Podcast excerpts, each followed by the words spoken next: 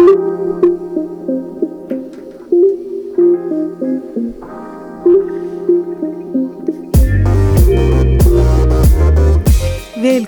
till Lyssna lika, en podd om samhälle, kultur, livsstil och hälsa med fokus på jämställdhet. Vi som producerar den här podden är en del av jämställdhetsgruppen på Areko i Liljeholmen. Idag ska vi prata om ett besök till Livrustkammaren som jämställdhetsgruppen gjorde den 1 december. Med mig i studion har jag Madeleine och Leif. Välkomna! Mm, tack! Livrustkammaren är ett museum på Kungliga slottet i Stockholm. Livrustkammaren var från början ett förråd med rustningar, kläder och vapen. Det finns föremål från mitten av 1500-talet där. Eh, det är så att Madeleine, ehm, varför åkte jämställdhetsgruppen till eh, Livrustkammaren? Jo, vi arbetar i gruppen med tema textilier och jämställdhet.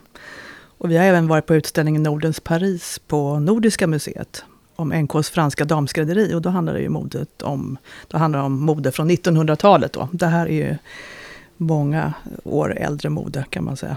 Här på Livrustkammaren så handlar det ju om kunglig makt, eh, mode som makt. Eh, det ska tilläggas också att det finns en avdelning med vagnar, men den hann vi inte besöka den här gången. Och eh, är alltså, den är på Slottsbacken går man in och det är väldigt vackra stenvalv, högt i tak. Och en väldigt eh, spännande, fantasieggande stämning när man kommer in där. Ganska mörkt och det är ju för att kläderna inte ska ta stryk. Så det är, de är, det är viktigt att ha rätt ljus. Så det blir inte mycket ljus. Mm, mm. De är jättefina. Mm.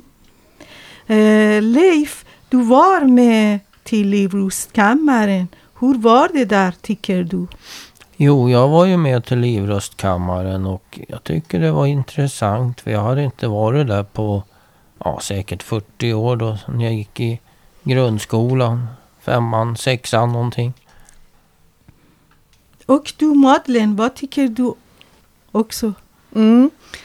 Ja, nej, men det var jätteroligt att besöka museet igen. Jag har ju varit där några gånger genom åren. Men nu var det länge sedan och de har ju byggt om så fint också. Eh, så det är nya montrar bland annat och kläder har tillkommit och lite annat. Så det är ja, väldigt fint eh, kronologiskt från 1500-talet och fram till 1900-talet. Olika salar då, jag vet inte hur många salar det var allt som allt men tre kanske, fyra. Så det var, ja, det var spännande. Mm, Okej. Okay. Och nu mm. över till vårt reportage med vår reporter Annie.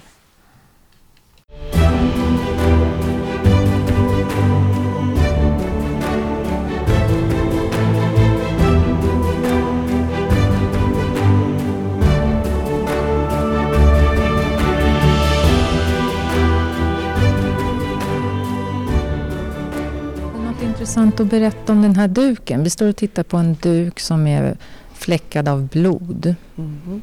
Är det någon av er som vill berätta något om den? Ja, Enligt, enligt sägnen sägs det... Att, lite närmare. Enligt sägnen sägs det att Gustav den andra Adolfs hjärta fördes hem till Sverige från Lützen. Mm. November 1632. Mm. Och med, med, med, i samband med kungens bortgång så var hans dotter Kristina inte myndig och eh, regera landet. Utan det fick Axel Oxenstierna göra mm. under en längre och han bedrev kriget, det 30-åriga kriget i Tyskland. Mm. Ja, just det. Mm. Tack. Nu ser, det är lite monogram där också som inte jag såg förut. På näsduken. Och man ser ju alltså konturerna av kungens hjärta. Så här har alltså ja. legat ett mänskligt hjärta. Mm. Och så är det en liten ring där också som har någon spricka. Jag vet inte vad det är för sten bara. En fin. Mm, en liten ring där. Och så står ju Gustav II Adolfs häst Streif här också.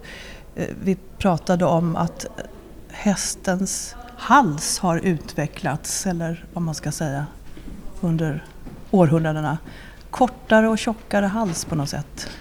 Ja, men det är flera kroppar här som har utvecklats. Vi ser ju Ja. också i längden på de här kläderna som eh, ja, Mm. står i mänsklig höjd Mm. från 1500-tal och ganska drastiskt på 1800-1900-tal så Mm. är de långa. Och en teori är ju att det kan ha med sängar att göra. Att vi sover mycket mjukare nu för tiden. Så att Mm. ryggraden får aldrig vila. Nej. Och så att den liksom dras ut. För egentligen är det inte så bra att vara lång om man tänker sig att vi står på två ben Ja. eh, och ska vara stabila. Då är det ju lättare när man är mindre och kompakt. ja, just vad intressant. Det behöver inte vara så, men det kan vara så. Ja, det kan mycket väl vara så. Sen på, på 1700-talet vet jag i alla fall att då satt satt man ju mer eller mindre och sov. Mm. Och det, men det var ju kanske, då pratar vi om de högre stånden och peruker som Mm. man inte la varje dag precis. Utan de skulle hålla. Men att man också hade den här eh, man, man talar om kroppsvätska mycket och varje kroppsvätska var, var kopplad till ett visst, eh, visst personlighetsdrag. Mm. Som melankoli, då var blodet svart. Och, ja, det- nu kan jag inte det Ja, där i men det är huvudet, jätteintressant. Men när det där. också hade med att man balanserar vätskorna, att man halvsatt. Mm. Ja, vad intressant. Ah, aha, Ja. verkligen. Där är en till blodig duk ser jag, under hästen. Oj. Nej, men det är en Ja. spegling från montern ser jag nu. Det är lite lustigt för de här montrarna är ju nya. Nu har inte jag varit där på säkert 20 år. Men eh, jag, tror, jag har inte tänkt på var förändringen ligger. Men kanske, jag vet inte riktigt. Men det är kanske en tanke med det också, att det ska spegla sig. Mm. En spegel mot nutiden. Men absolut det här med längden ja. Eh, hur man, ja, och hur man rörde sig överhuvudtaget. Ja, Och- men det är jättespännande. Satt, satt och låg. både i hästar och människor. Och som sagt mat, mat och vitaminer och sjukdomar som tärde och krökte, krökte ben. Och, ja. Men det här med hästnacken kan ju ha med olika raser att göra. Den kanske inte är lika Ja. vanlig här idag. Nej. Det kan man ta reda på, Ja, det kan man ju. kanske. Ja. Men det slog mig. Om den ja, möjligtvis skulle vara fel, feluppstoppad. Konservatorskonsten kanske inte var helt hundra då. Nej, det finns ju ganska många sådana här, det finns väl hela grupper med misslyckade stackars djur. Ja, uppstoppade. Inte minst det här lejonet. Ja. eh, Ja, som tog finns ju vidrigt. Lejonkulan. Ja. Ser ut som ett missfoster. Ja. Mm. Så kan vi Ja. säga det om, så kan vi säga det om Gustav II Adolf. Du, håll, ja, Att han in, förlåt, säg- vill du ta om du bara lite närmare? Så. Så, ja, jättebra. Eh, Det sägs om Gustav II Adolf att till skillnad från alla andra kungar så stred han i fronten. Så han utsatte sig för stora risker i olika slag va, tack vare att han låg så långt fram i fronten och krigade va, Mm. med sina soldater. Så lite en modigare kung. Han, han tog risker Mm. Och det var väl positivt utan man, mans, från manskapets sida på Mm. ett sätt att kungen verkligen gick in i striden ihop med dem. Ja, men Och visst. det höjde förmodligen moralen också. Ja, absolut, tänker jag. Men det var också intressant. Det har jag aldrig hört. Ja, vill du gå vidare? Ja, jag vet jag inte om hur folk det. har delat upp sig. Så, att, Så ja. tack så mycket. Ja, tack Annie. Tack. Ja, det här var intressant. Gustav II Adolf ville själv under sin livsstil att man skulle bevara saker från hans fälttåg i livrustkammaren. Mm. Ja, det stämmer. Det var ju själva grunden till Livrustkammaren. Det var ju hans garderob av kläder och rustningar och även hästen då som vi ser. Ja. Eh, som blev skadad under samma fältslag som Gustav II Adolf eh, avled.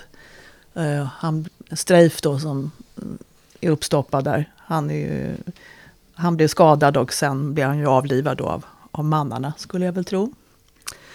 Ja, lite mer kommentarer kring detta då. Det var ju att även kvinnor och barn var ju med Mm. under de här fälttågen och skapade den så kallade trossen.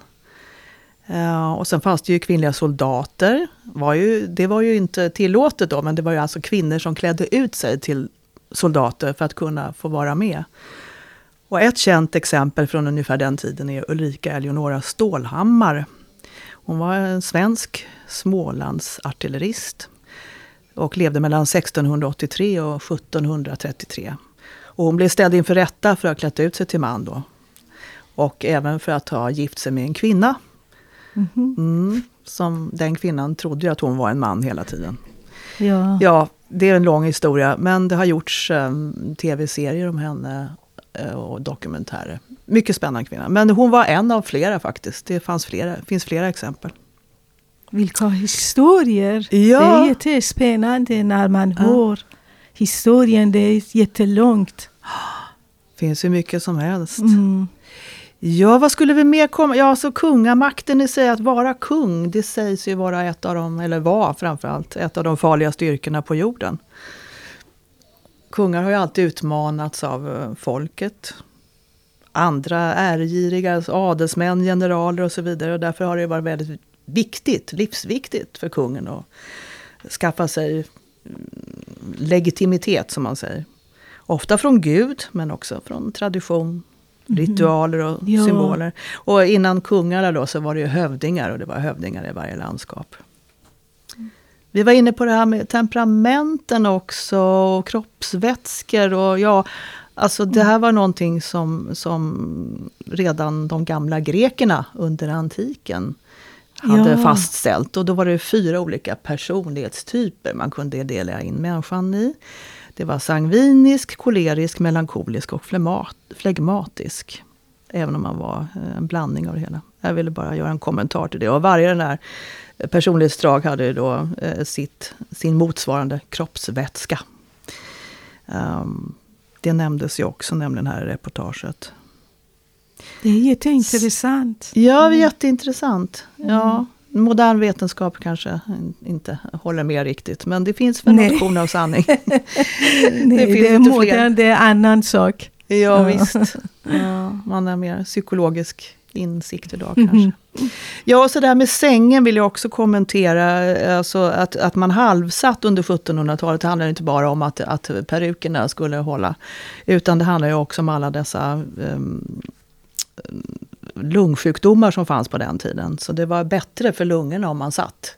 Om man då hade Aha. tuberkulos eller lungsot som man sa på den tiden. Så det är också en kommentar till, till halvsittande sängläge. Mm, Mm. ja. Mhm, Bra. Vi ska tillbaka till reportaget.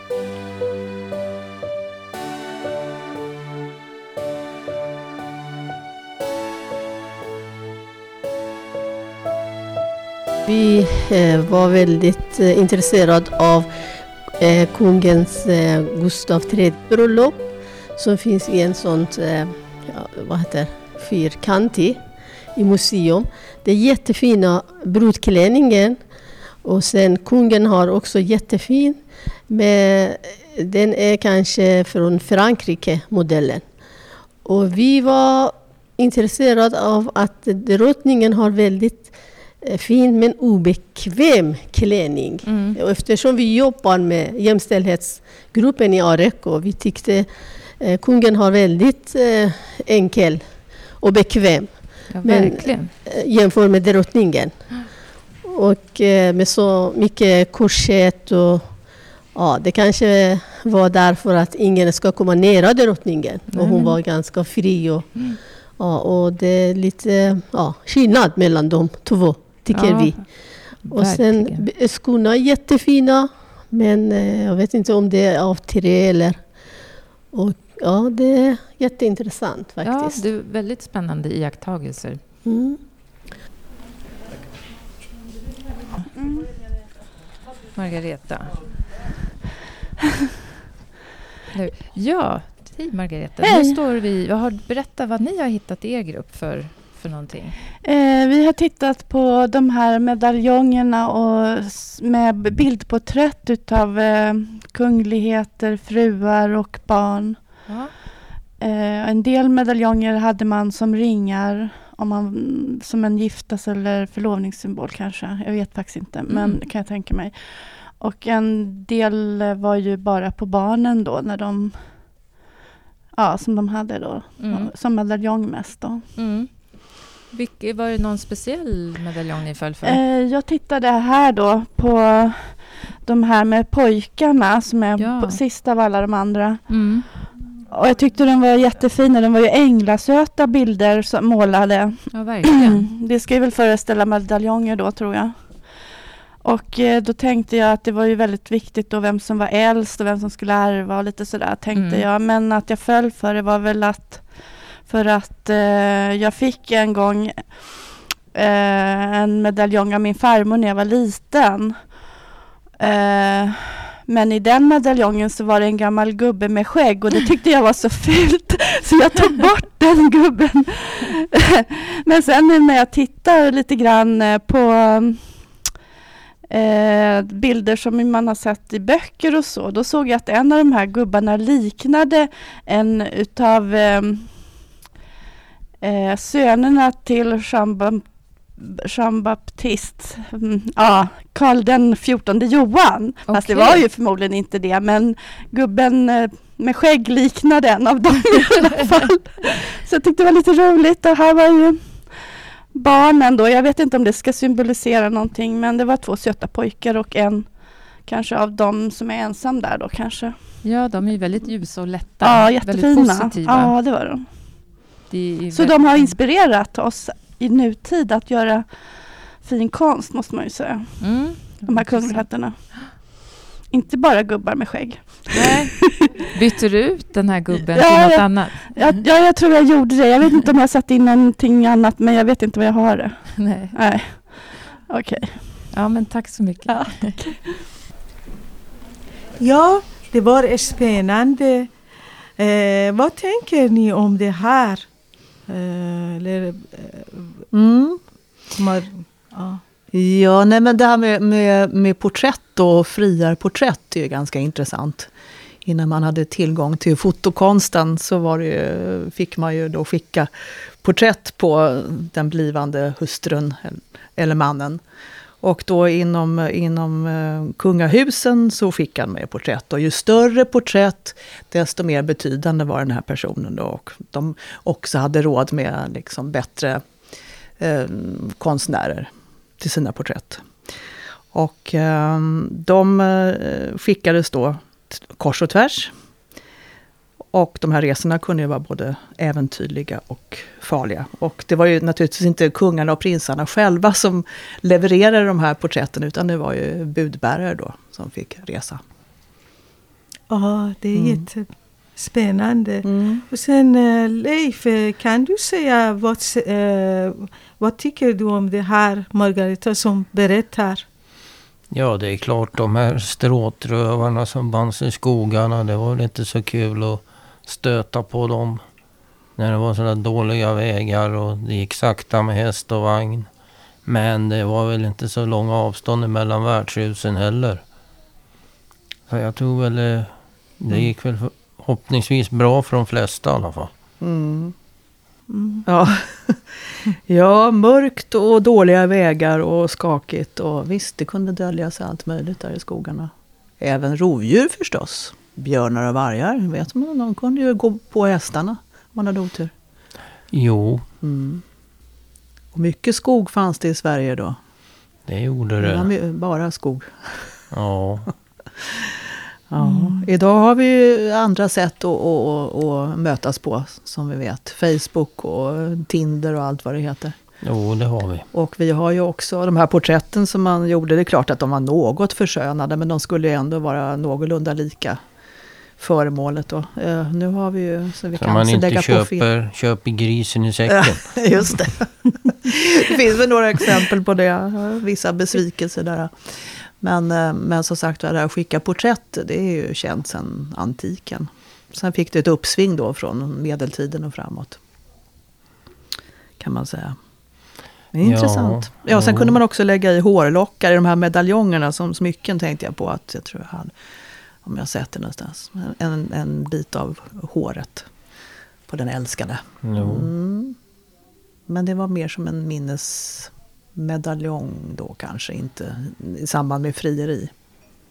Kan man tänka. Mm, det är jättespännande. Ja, eller hur? Mm, det är fint. Det blir aldrig slut när man pratar om Ja. dåtiden, om his, hos historien. Ja, just det. Ja. Det, är Det är spännande att jämföra och vad som har blivit bättre och vad som eventuellt har blivit sämre. Och så. Ja, nej, men det, det är mycket man kan prata om det. Ja, Absolut. det är sant. Ja. Mm. Ja. Okej, vi åter till Livrustkammaren. Ja, berätta vad ni har hittat Leif. Jag har hittat en vagga här. Mm. Ja, den är ju väldigt pampig. Den är väldigt, eh, det tog nog väldigt lång tid att göra en sån här. Ja, Och Estelle har legat i den också. okej. Alltså den unga nuvarande istället? Ja, Ja, ja. 2012 hade hon, döptes ju hon. Ah, Och den är, det, som du ser så är den ju väldigt mycket snid. Den är väl förmodligen gjord i trä också. Ja, det ser ut som. Om Själva det tekniska, alltså ni tror att den är gjord av trä och hur den har målats? Precis, så det var det vi undrade om den eh, målat eller sprayat. För det, den ser ju väldigt eh, avancerad ut. För jag vet inte hur de hade på, ja nu när de gjorde den här. Det är ju väldigt länge sedan. Mm. Så det ser ju väldigt avancerat ut för den tidens. Eh, och sen kanske de har liksom nu innan de har ställt in den här på museet så har de ju också kanske eh, gjort till den lite grann och sådär. Den har kanske varit lite rostig, det vet vi ju inte heller. Nej. Eh, men det var det jag undrade, eller vi undrade, hur de eh, ja, har fått till det där också. Och en annan sak hur lång tid också det tog att göra hela det här. Mm. Hur många timmar per dag under hur många års tid. Ja, Liksom, verkligen. det, den, är- den är ju väldigt avancerad. Ja, verkligen. Eh, fyllde säkert en bra funktion men mycket jobb. Hur Ja. tror ni det var för de kungliga bebisarna att sova i den där? Ja, det, jag tänker om man hade gjort den idag i en liten lättare variant så är det säkert väldigt bekvämt i alla fall. Ja. Att man kan stabilisera den och sen så när barnet då nycker till så kan man börja vagga den och sådär. Så att, säkert för barnet bra. Om, den ligger, om man har någon bra madrass. Nu vet vi inte vad de hade i heller. Nej. Men eh, mm. Nej, det var spännande att se den här faktiskt. Ja, det var lite, stack ut lite här i. ja det gör den Ja, verkligen. Ja, men tack så mycket. tack. Mm. Det låter som en vacker vagga här. Eh, vad tycker du Leif? Den där vaggan? Jag tyckte det var en gediget arbete för det var ju Karl den XIs vagga från början. Och den var ju då tillverkad i Schleswig-Holstein av en bildhuggare Niklas Heimann. Och den anlände ju då till prinsens dop 9 december 1655. Och den har ju även använts till prinsessan Estelles dop 22 maj 2012. Sen Mhm. har vi ju försökt att titta på vad den kan vara tillverkad i för material. Men det har ju inte fått fram just den här vaggan. Men vi har hittat andra vaggor ifrån 1600-talet som är tillverkade av ek. Och sen har vi fått tagit fram lite mått på den här också. Och längden är 1480 millimeter. Bredden är 590 millimeter. Höjden är 1275 millimeter. Och förmodligen så räddades den här undan slottsbranden 1697. Ja. Um, Madeleine, vad tycker du om den där vaggan också? Mm.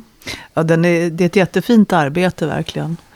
Och den, nu kommer jag inte riktigt ihåg hur den såg ut, men den var väl lite sådär avskavd här och där. Men det, med guldförgyllningar och annat.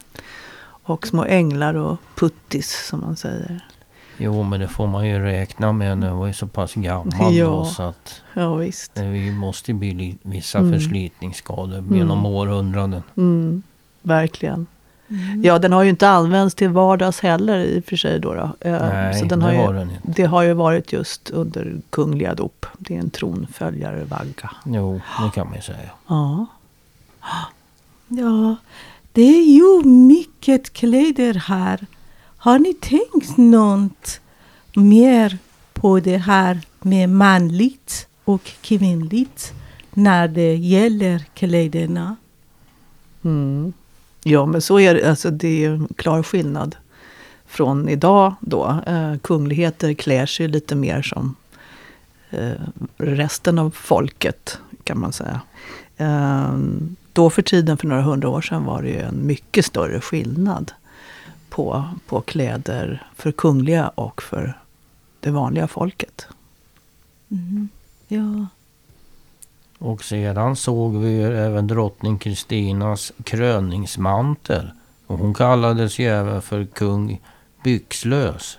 Mm. Men hon abdikerade sen till Rom och blev katolik. Och det här var ju stor skandal i Sverige. Mm. Mhm, Ja. Tack till er som var med här idag, Leif och Madeleine. Tack Mm. så mycket. Ja, tack.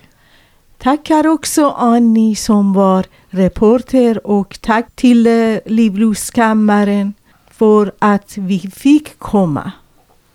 Tack för att du lyssnar på vår podd. Det här är en produktion från AREKO Stockholm AB i Liljeholmen.